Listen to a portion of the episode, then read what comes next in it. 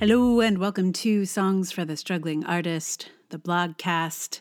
This is episode 248. My name is Emily Rainbow Davis. Thank you for listening. And today I'm talking about theater some more. How about that? Even though there isn't any, I still have lots of things to say about theater. How about that? Just how about it? How about it? Uh, today's blog is about uh, theater from a long time ago, even from like a really long time ago.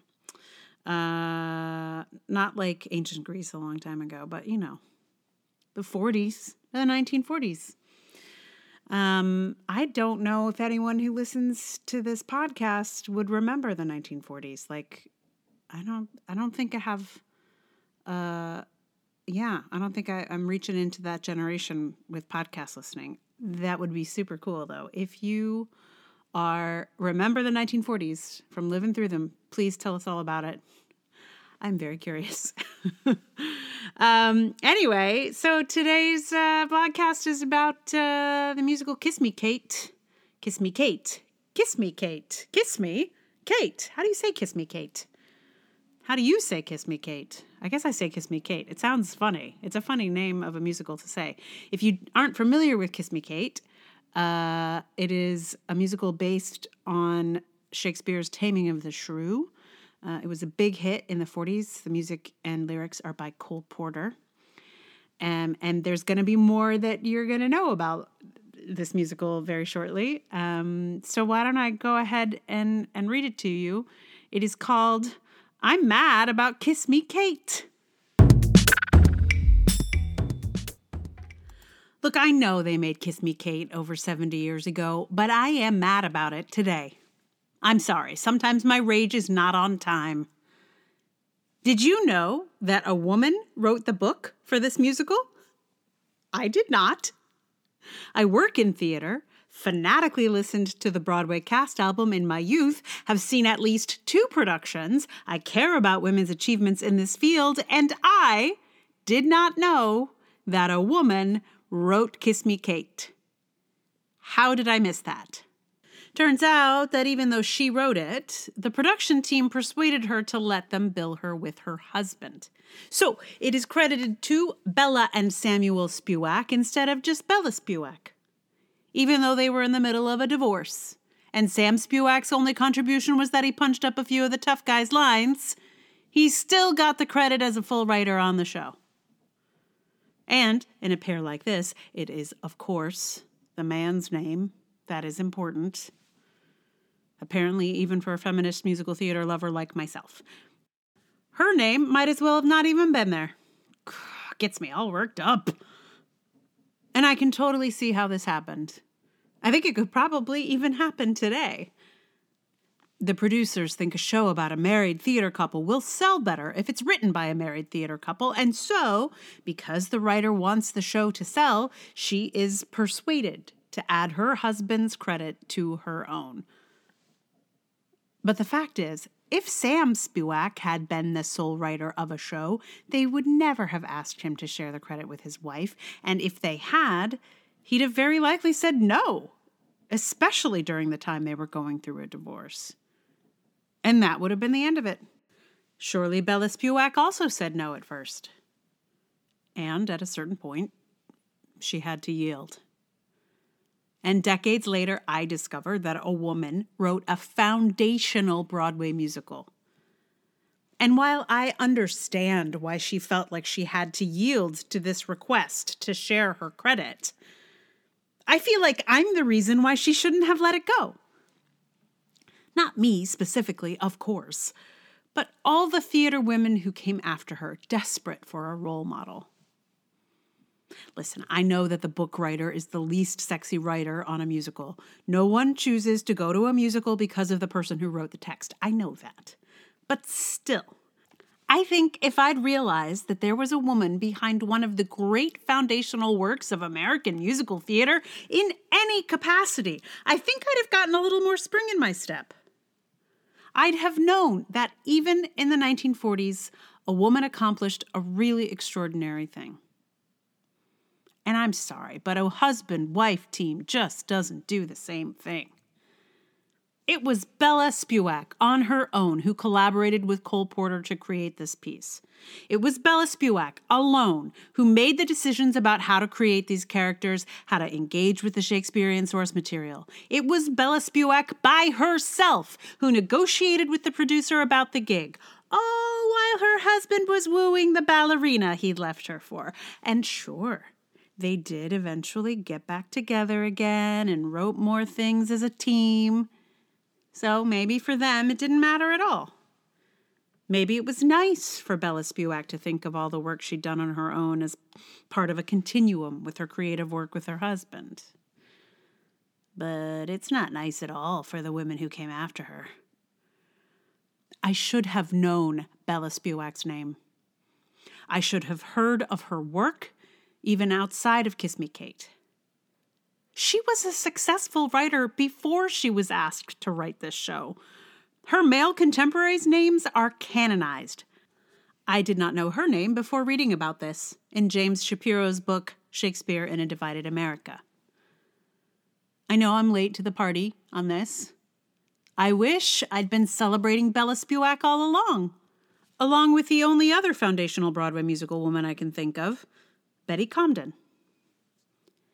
The American theater has an incredibly short memory. We have a few white guys we remember, and the rest disappear into history or into their husbands' credits. I'm so furious that her team convinced Bella Spewack that her credit wasn't important, when surely none of them would have shared credit with their wives. It was another time, sure but we needed Bella Spewack's actual credit for history. For us, now. And I know somebody out there is saying, Oh, how could you not know Bella Spewack? That's ridiculous. I know all about Bella Spewack. To which I say, Good. I'm glad you know her. That's good. But the problem is that I did not. And I absolutely should have. If I know Oscar Hammerstein's name, or Alan Lerner, or Adolph Green, or Noel Coward's name, I should also know Bella Spewack's. And I did not. It was not even familiar. Cole Porter? I know. I even recognize the names of some of the 1940s theater actors. But not Bella Spewack. And I should have. Now I do. And so do you, in case you missed it, like me. So I had this funny moment as I went to go read this to you. I was like, "Oh my god, I don't even know how to pronounce this woman's name. I don't know. I don't know. I've literally never heard anyone say it before. So how do I how do I say how do I say her name? I went and asked my boyfriend, who is, uh, you know, pretty darn knowledgeable about musical theater and that he is a musical theater writer himself. I was like, How do you pronounce this woman's name? He was like, I don't know. uh, and also said, like, probably nobody knows. Nobody knows how to pronounce this woman's name. That is what? He's he's right, but also what? Anyway, so if you do know how her name is usually pronounced, or how perhaps she pronounced her name herself, please do tell me because I looked it up and there was no answer on the internet. I mean, also, she lived in the 1940s and there was no internet. So like nobody was like, hmm, how do you pronounce? I'm gonna make a how do you how do you pronounce Bella Spewack's name in YouTube in 1940? They did not. Anyway, it's her stupid husband's name also any what whatever. I'm still mad about it, aren't I? Poor Bella Spewack. Uh yeah, so so it's such a it's she's so lost to history like that's as bad as it is. We don't it's not like I was like, "Oh, maybe I'll find a documentary about musical theater in the 40s and it'll say someone will say her name in a way that nope. Sigh. Uh, so yeah, so Kiss Me Kate, right? Um, it's a complicated show. I'm not saying it's the best show in the whole world. It it plays pretty well. Like when I when I the last time I saw it, which was probably now twenty years ago, but uh, it, I, I was impressed by it, even though it is not a feminist piece of work. Um, it it it it it moves and it it wears its Shakespeare sense really lightly, and not very many pieces of Shakespeare inspired work can do that. Uh, and also, the last time I saw a production of Kiss Me Kate, um, it was the Broadway revival, which was like, I want to say it was maybe 2001, something like that. Um, I, I just remember being really impressed at how the musical theater actors handled the Shakespeare parts because there's some parts where they're acting and they're doing Shakespeare and they do it really well. Like they did it. I was like, you know what? I'm just going to watch musical theater do musical theater people do Shakespeare from here on out because like they had a clarity that not uh, you know that a lot of people who are even classically trained are not that good at um, and they were just like incredibly clear incredibly specific anyway I was very impressed. So if somebody wants to put on a Shakespeare production starring musical theater actors, just know that I will be in the audience for that. Or would like to participate in some way. Uh, it is not the most feminist piece of work, Kiss Me Kate, as I may have already said. Um, but it, it feels like it's at least like pushing it's put like it's pushing on the it's pushing on the problem. Like the problem is there. And I feel like it offers some alternative perspectives, which I appreciate a lot. So obviously, I had to do a song from Kiss Me Kate because this whole thing is about Kiss Me Kate. I decided not to do the song that I used to do as an audition when I was in high school, which was uh, I Hate Men which is the song that uh, the character of Kate sings. And I, I think I thought it was uh, fun. It was like it was kind of leaning into my, you know, misandry in high school. Like I was, it felt really edgy to just like come out and sing "I Hate Men." It was, it was, it, it I, I feel like it did not get me very far in terms of uh, getting, you know, cast, but it did feel good to go into rooms of men and sing it at them. Boy, I think this may be why I am not uh, an actor today, ladies and gentlemen. anyway, uh, I, it, the chords are too hard and they sound weird on ukulele. So um, I instead worked up uh, Always True to You in my fashion which is built for ukulele. I mean, it's not at all, but but it actually I I enjoyed it on ukulele, and um, I really enjoyed singing the song too. It's not a song I would have ever like. I would never have been cast in that role as a as a youth, um, or now, obviously. Um, but it is fun to sing. It is actually really fun to sing, and it is full of words. My God, did that Cole Porter like to write down words? There's so many lyrics. There are so many lyrics, and um, they're good. You know, uh, again, not the not the most feminist. Um, it's com- It's I, I was wrestling with it a little bit, like. I don't think this is a spoiler, but the song is basically this woman talking about all the men she's sleeping with, um, mostly to get stuff out of them while continuing to be true to her partner, her lover, her boyfriend, her I don't know. I don't remember the plot quite well enough. Um, and those that that kind of like sex for stuff line it makes me a little uncomfortable but the thing that i enjoy about this song is that she seems to really be enjoying herself and i'm not sure you know I don't know. There's something about that that that can feel uh, at least like a like a move in the positive direction of having uh, a, a woman character be like explicit about her wants and needs and sort of in control of you know how she does what she does and and it's fine with sleeping with as many men as she wants um so yeah it, i feel like it's an interesting i don't know i don't want to i don't want to go down the analytical there's not much more to analyze i'm sure Anyway. Uh, so that's coming right up. Meanwhile, thank you so much for listening. If you like the podcast, please tell someone about it. Like, subscribe, do all the things. If you would like to support the podcast, you can support it on Patreon, patreon.com slash Emily R. Davis. There's also PayPal and Ko-fi. Please see those links in the show notes. Your support is very helpful.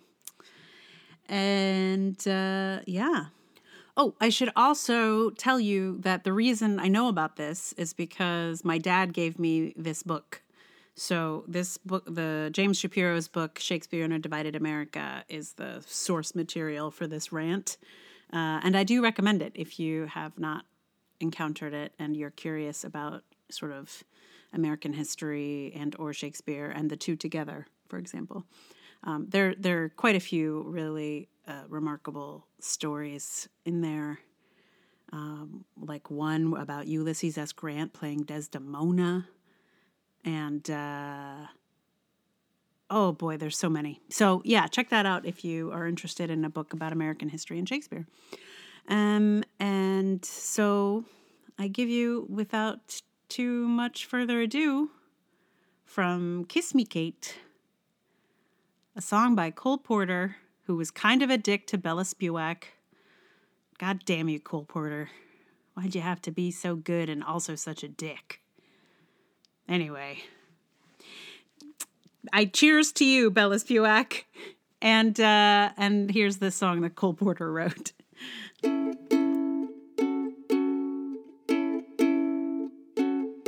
If a custom tailored vet asks me out for something wet, when the vet begins to pet, I cry hooray. But I'm always true to you, darling, in my fashion. Yes, I'm always true to you, darling, in my way. I enjoy a tender pass by the boss of Boston Hats, though his pass is middle class and I back a bay.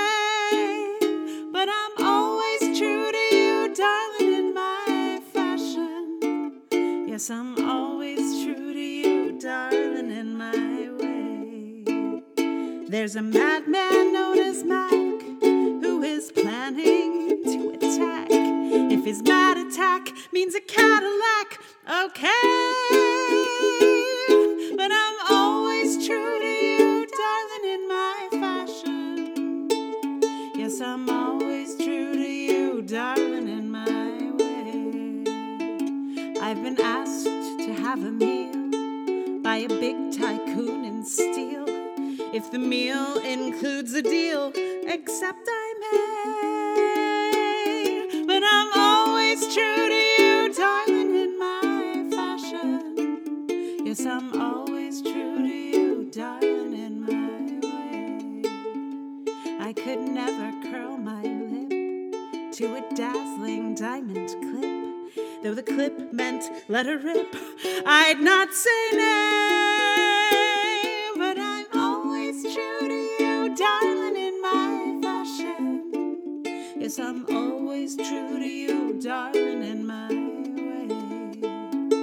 There's an oil man known as Tex who is keen to give me checks. And his checks, I fear, mean that sex is here to stay.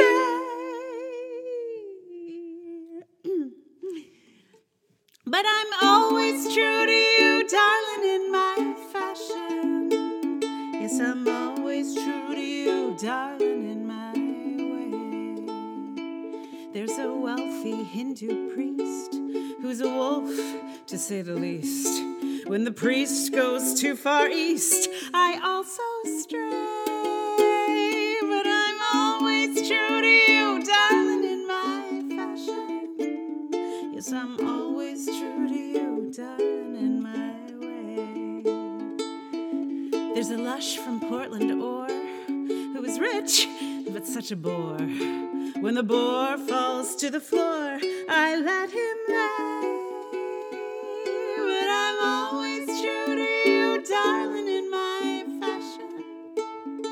I'm always true to you, darling, in my way.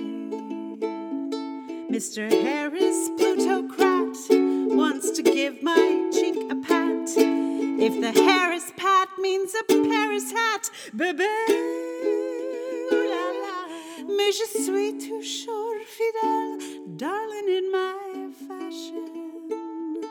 Oui, je suis toujours fidèle, darling, in my. From Ohio, Mr. Thorne calls me up from night till morn. Mr. Thorne once cornered corn, and that ain't hay. But I'm always true to you, darling, in my fashion. Yes, I'm always true to you, darling, in my way. From Milwaukee, Mr. Fritz often moves me to the Ritz. Mr. Fritz is full of schlitz and full of play. But I'm always true to you, darling, in my fashion. Yeah, I'm always true to you, darling, in my way.